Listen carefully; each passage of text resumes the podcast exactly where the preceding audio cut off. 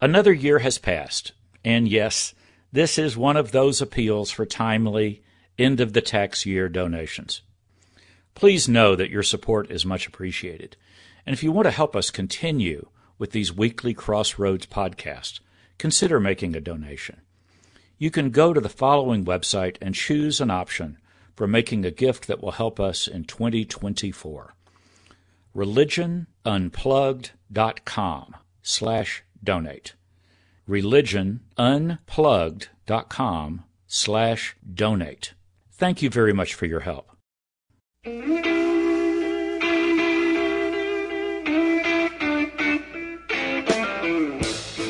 This is Crossroads, the Get Religion podcast.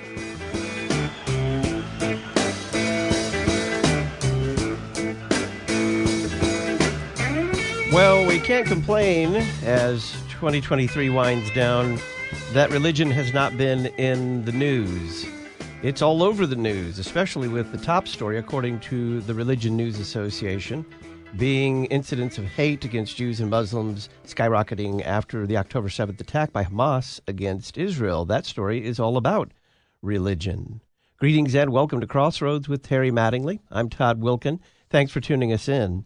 Terry is Senior Fellow at the Overby Center for Southern Journalism and Politics at the University of Mississippi.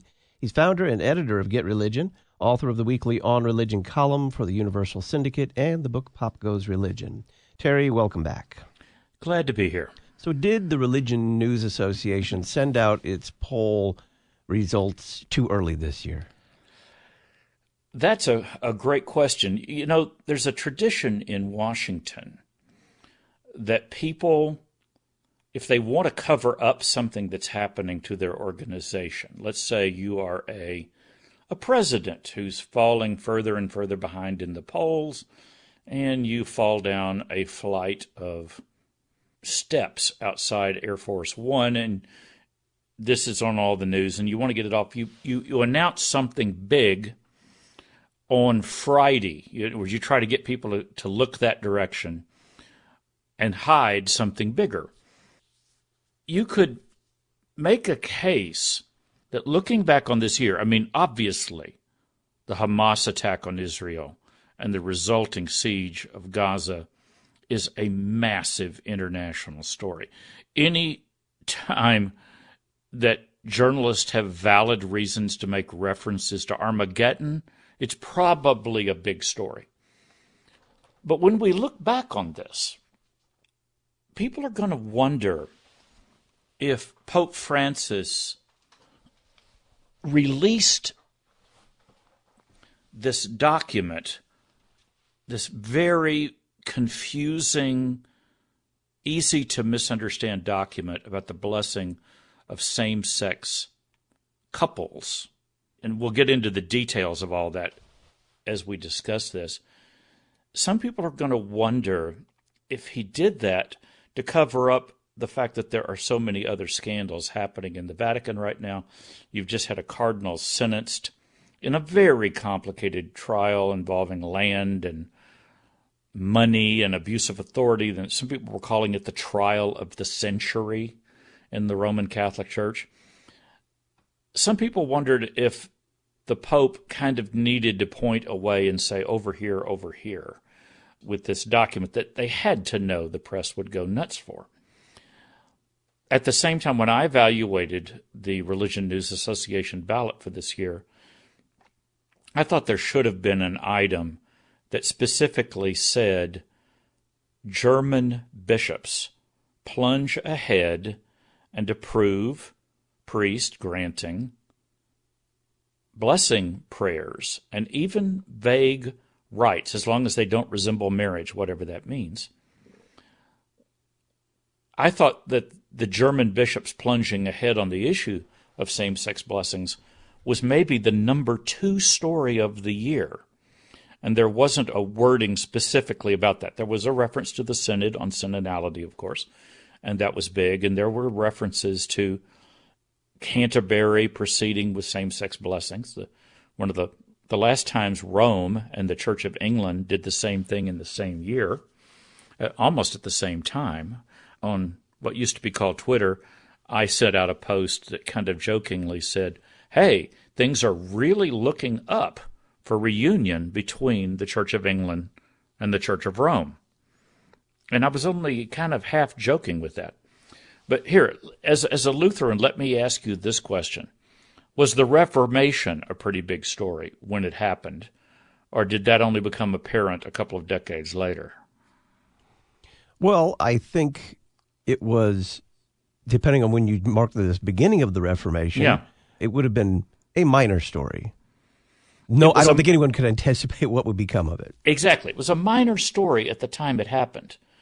The German bishops here, what is it about Germany, by the way? I mean, the German bishops specifically plunging ahead of Rome on the decision to bless unions could be seen as a hint of what was to come, but I don't think anybody thought that within a matter of weeks a few months that the Vatican would come out with an almost identical approach to the issue. And is that a counter reformation to the counter reformation to the reformation? You know, I don't know what label we put on this. But I believe that in the next year, and I know we always end by looking at big stories for next year, so here's a hint of what could happen. All over the world, we are now going to have couples whose relationships do not fit within the doctrines of the Catholic Catechism. Now, that can be people living together out of wedlock, that can be same sex couples living together or married outside of Catholic law, that can be divorced couples who have re entered church life without the approval, the legal canon law approval of the Catholic Church, we're going to have a lot of couples show up, call their priest, and say, We would like to schedule a blessing for the two of us. And I know the Vatican document says you're not going to bless our relationship, but would you mind if a couple of our friends and family attended this at the same time? And you're going to end up with these people standing before a priest and the priest saying blessing prayers over them. And the difference between this and a blessing of their relationship is going to be very hard to discern. And a lot of priests are going to say no. A lot of bishops are going to say no, we're not going to do this. But yet, the Vatican language seems to say, you know, church leaders shouldn't get too morally specific about these things. We say blessings over all kinds of things. Why can't we bless these people?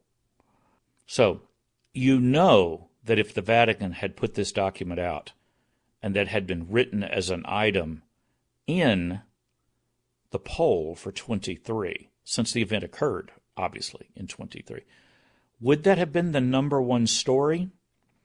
I don't think it would have been number one over Israel versus Hamas, but I think it's guaranteed it would have been number two. You are not a fan of the way that the RNA has broken this list up into U.S. and international. Yeah, I, I just think, for one thing, it makes it harder for journalists to write when they have a specific word count limit. I mean, you can no longer cover all 10 of both lists. I submitted my column on the poll last night, and I just was only able to do the top five of each. And you end up leaving some important things out that you want to discuss or that I want to discuss. A very important Supreme Court case in 303 Creative, for example. But is Hamas versus Israel is that an American story or an international story if you're in the Jewish Student Union at Harvard? Well, obviously it's both. Is it an American story or an international story when the three college presidents sat before Congress and took some tough questions? I don't think they need the two separate lists. And I also I'm remembering the words of the late great George Cornell, the legendary Associated Press religion writer for three plus decades. George told me back when I was first entering the field of religion writing, George told me that he had kept a stack of AP stories before the internet, obviously.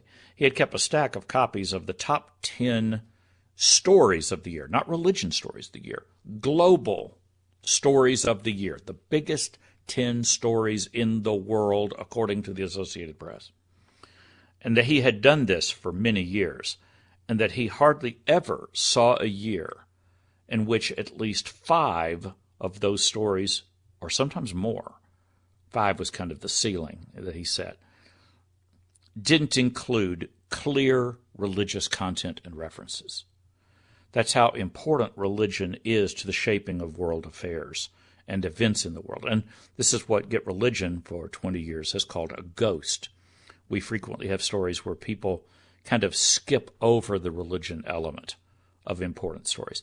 Well, this is a year when that's impossible to do with Hamas and Israel. To some degree, the lead of this story is written in the foundation documents of Hamas, which is that Israel must be erased from the map in order for justice to come for the Palestinian people. And they're committed to the erasing of Israel. So that's a religion story. And that's the number one story of the year. And it has so many angles that I know they would have trouble writing that into a single crisp item. So, to some degree, I would have separated the war, and this is kind of what they did, the way it was divided up. I would have separated the war itself from the stunning rise in anti Semitism in the United States, because I think that's where the rise has been so shocking.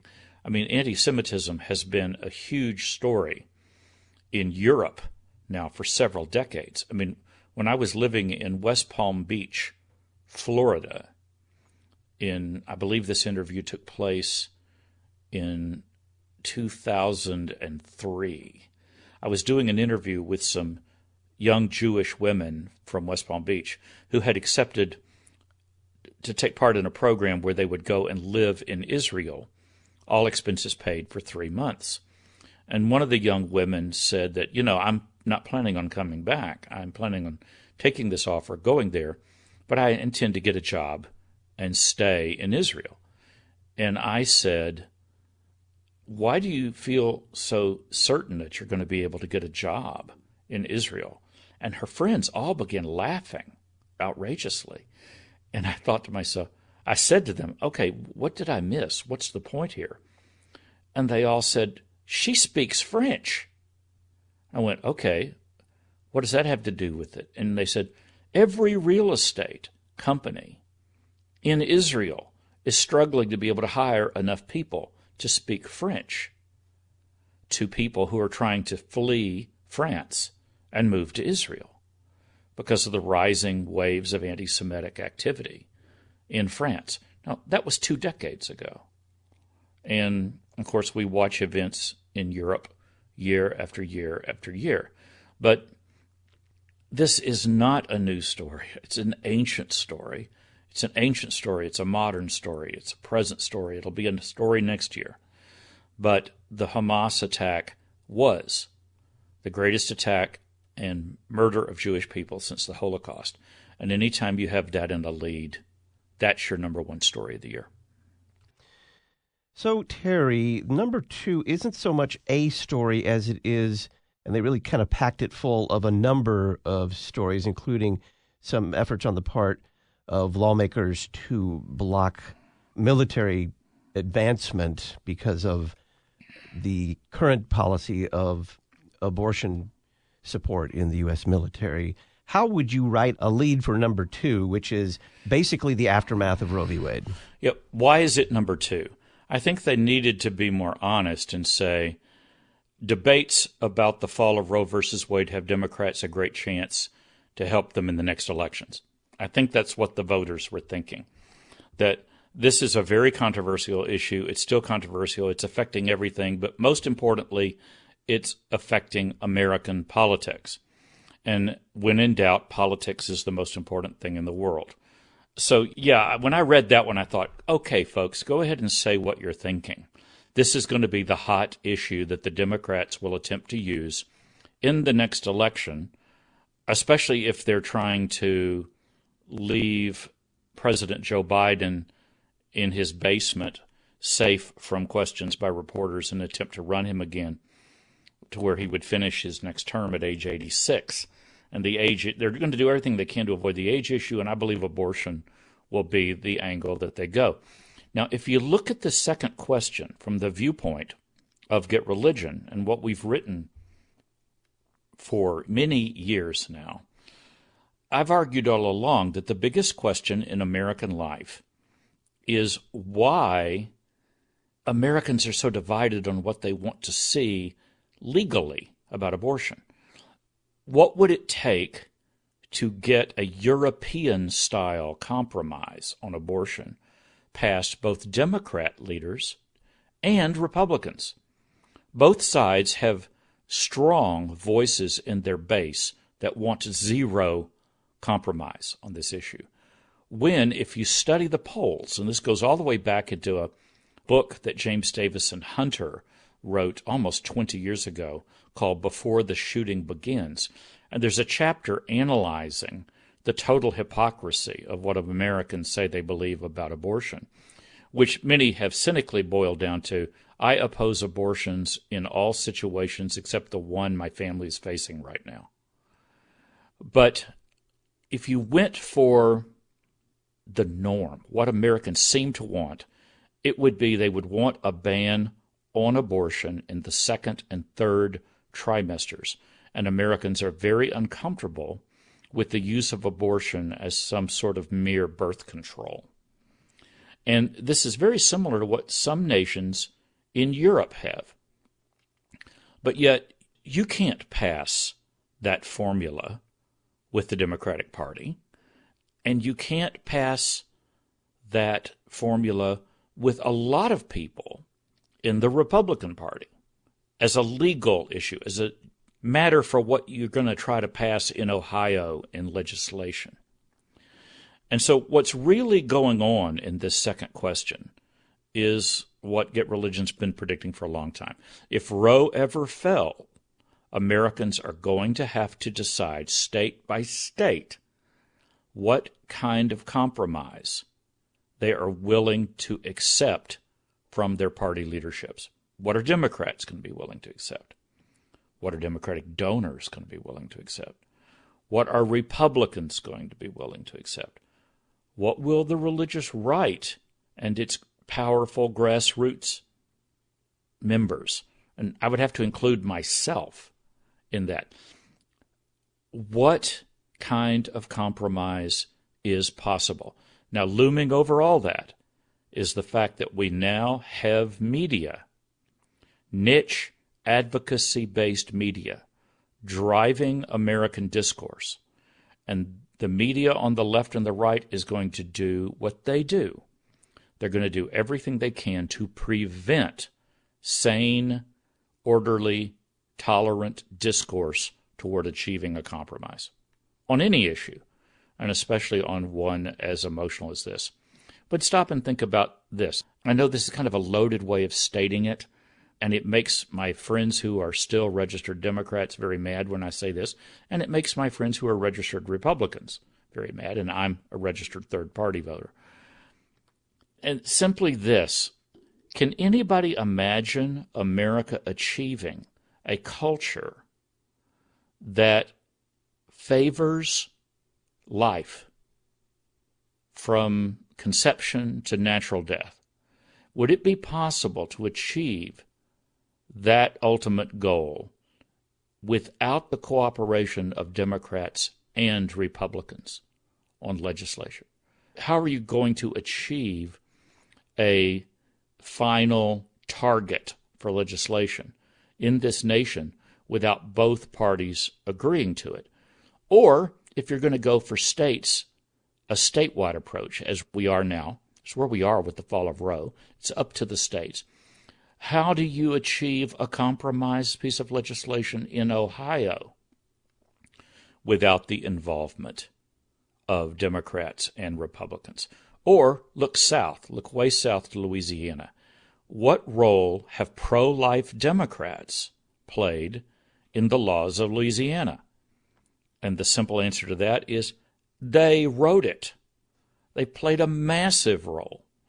So, how do we accomplish progress on issues this divisive in a culture in which we seem to have banned compromise or what I call sane discussions of compromise? So, that to me is what's looming behind this number two choice.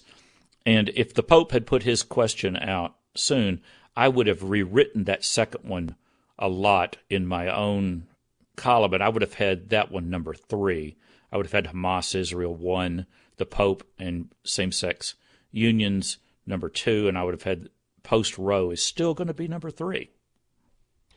The number three in the list is the massive split in the United Methodist Church, but that's been a long yes. time coming.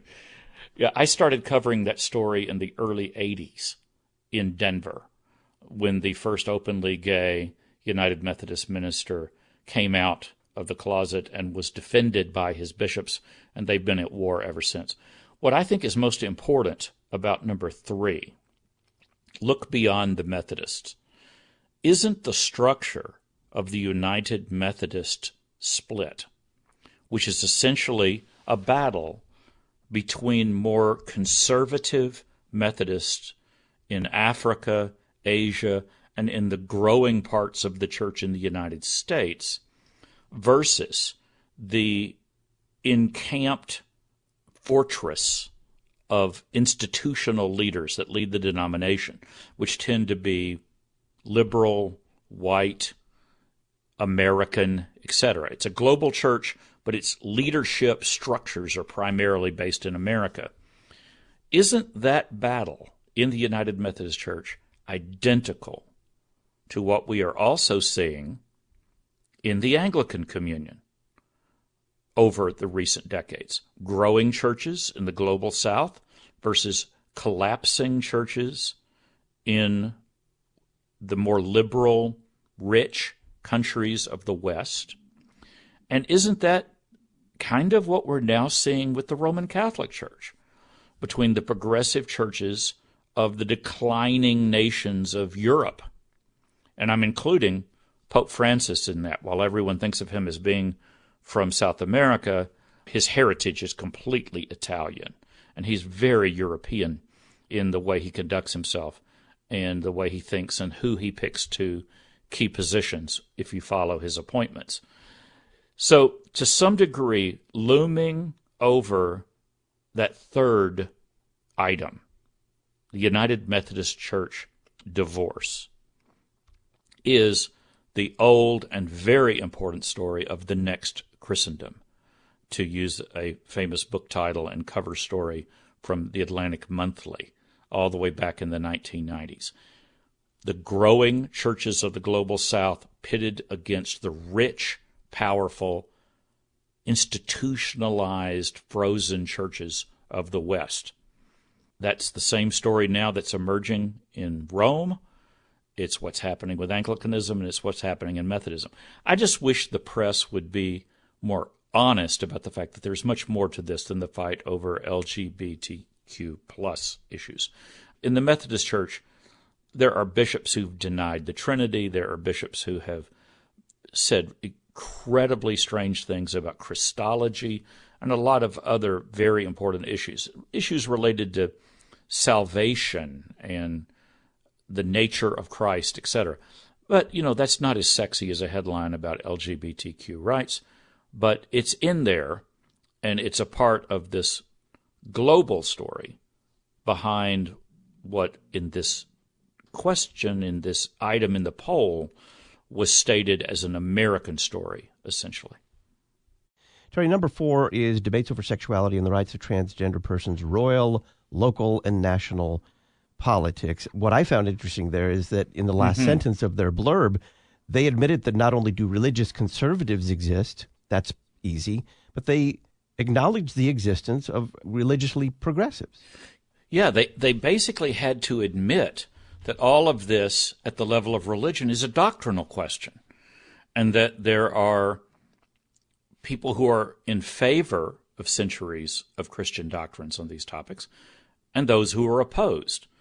Which brings us back to that old James Davison Hunter split between the camp of the Orthodox and the camp of the progressives. The camp of the Orthodox believe that there are eternal, transcendent truths on certain doctrinal matters, and the camp of the progressives believes that doctrine is essentially personal, experiential, and evolving. And that's really what's written there. Now, the question of, okay, uh, that's fine as a doctrinal question. What do we do with that in law?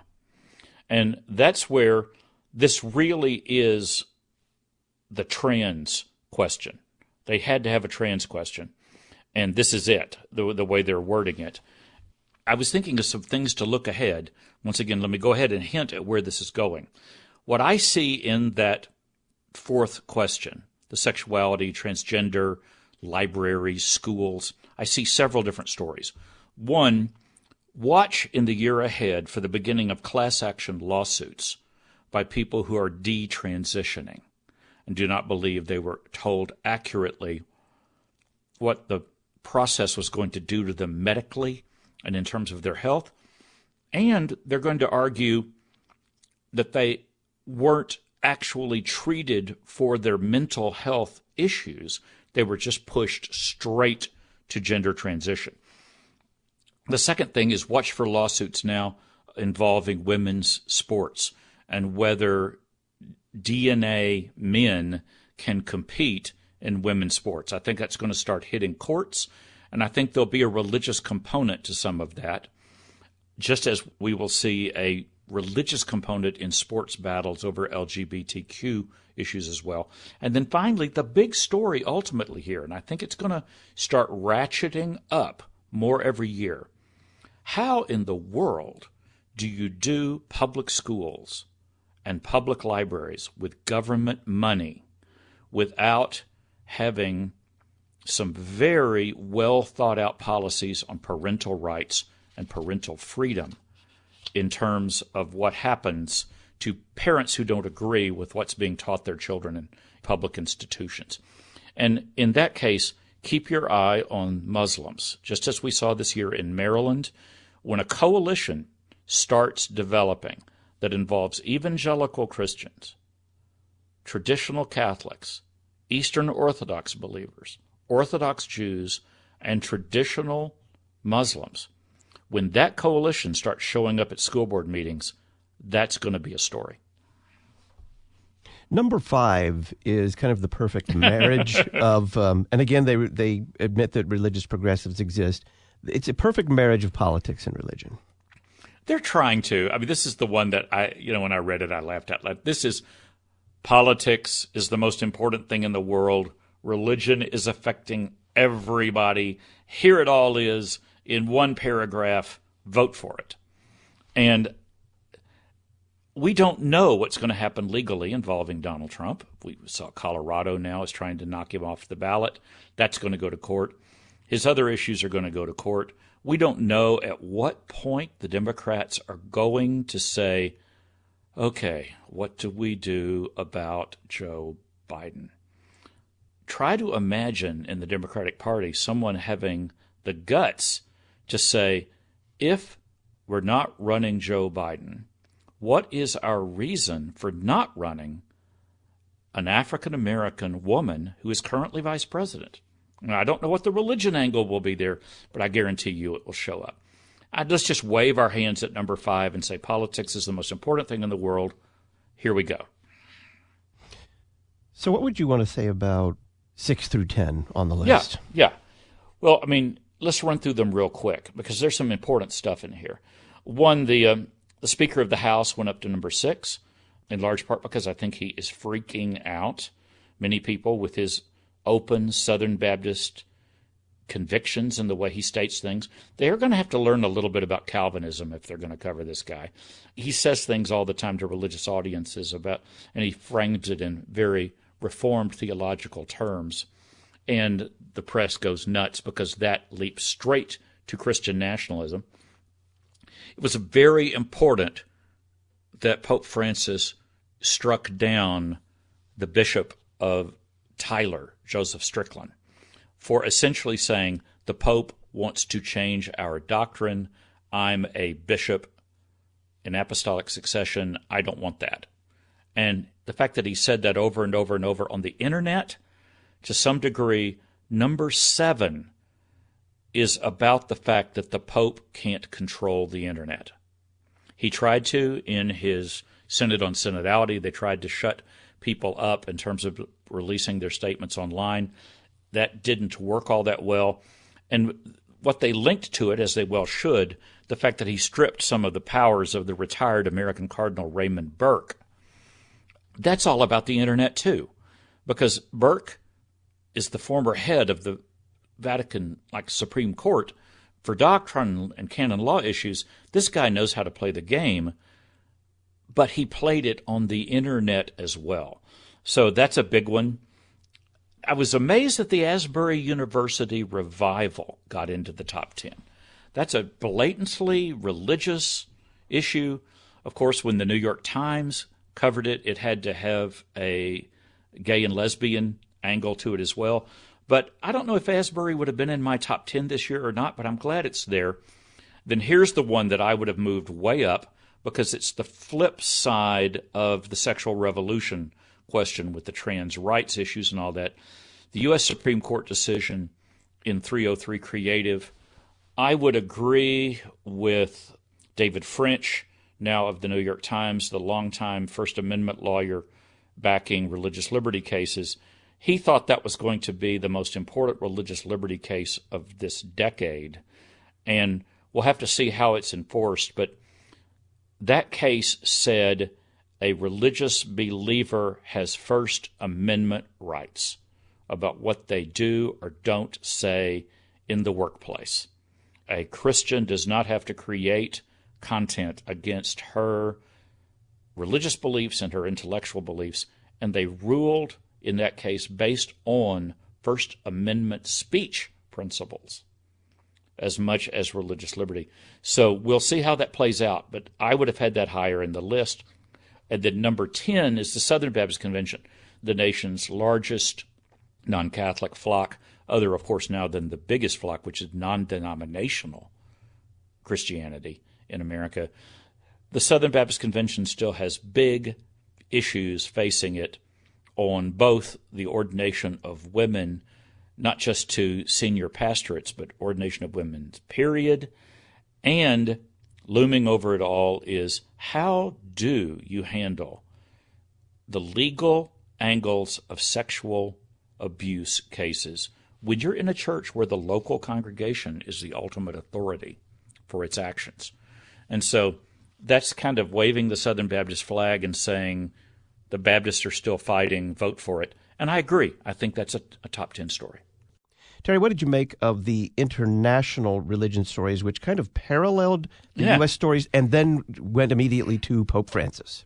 Yeah, we talked about almost everything that's in that list.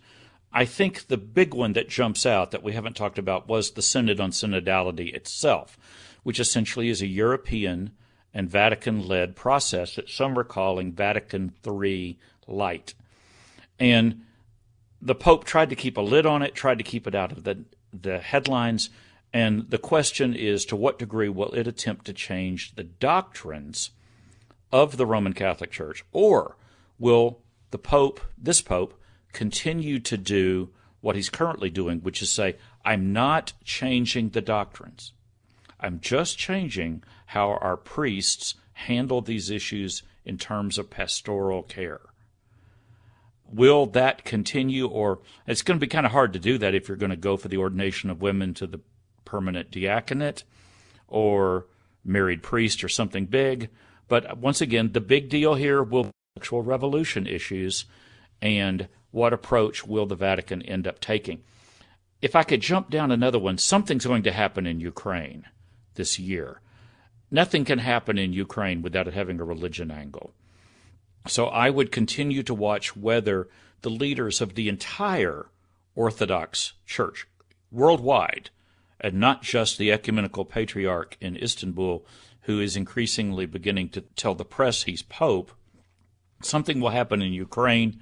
I don't know what it will be, but I predict we should keep an eye on it. And finally, the tragedy of Nagorno Karabakh and what's happening to the Armenians who are basically being run out of the heartland of Armenian Christianity.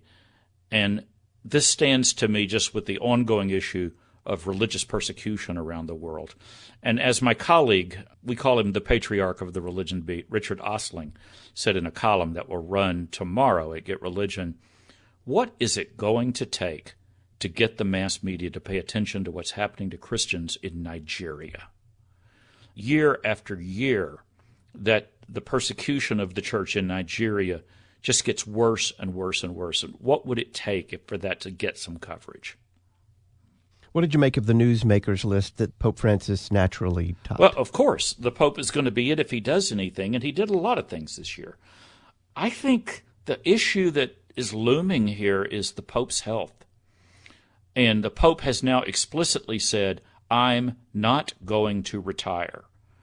And so I think everybody believes the Synod on Synodality is the capstone of the career of Pope Francis.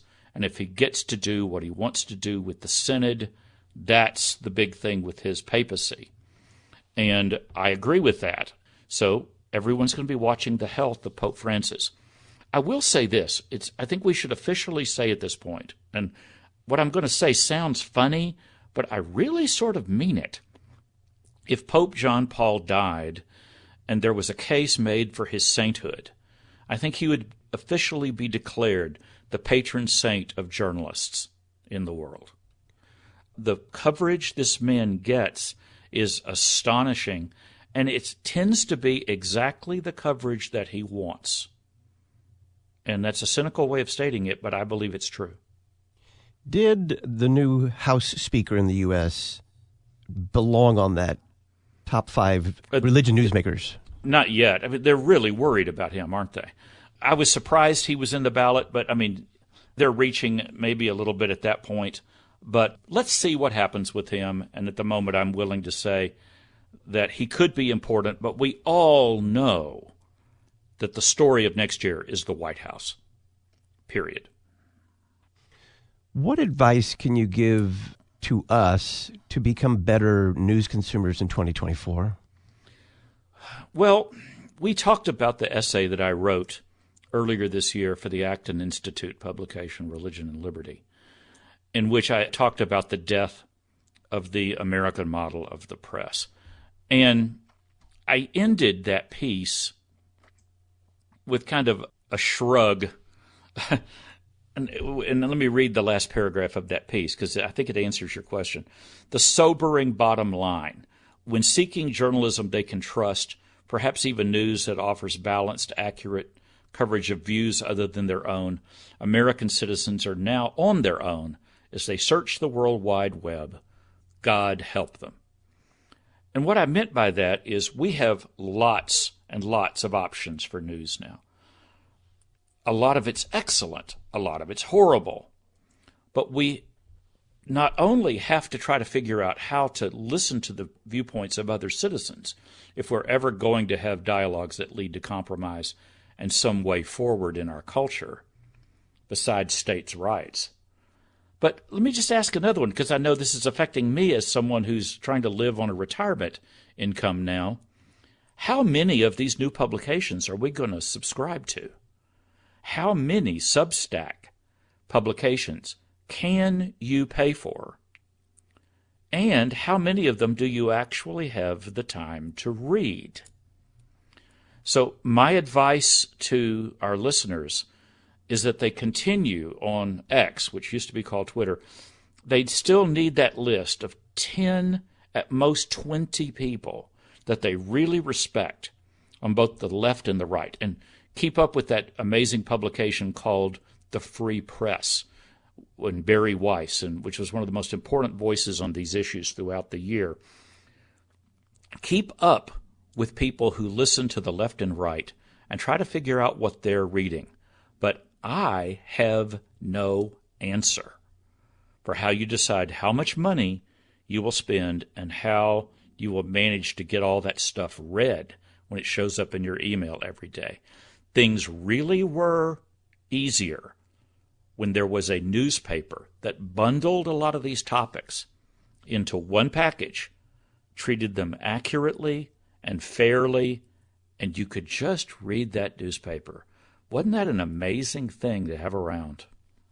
Is that kind of sub economy of Substack and all those other subscription based news sources? Is that the flip side to the economic marketing model for the New York Times and increasingly so many other kind of left leaning? Oh, well, we're going no. to we're going to write what our listeners want to hear. There's a huge article that came out in The Economist this week. What was it? Seven thousand words long or 17,000. I think it was 17,000 words long. Massive article on the fall of the New York Times written by the former editorial page editor.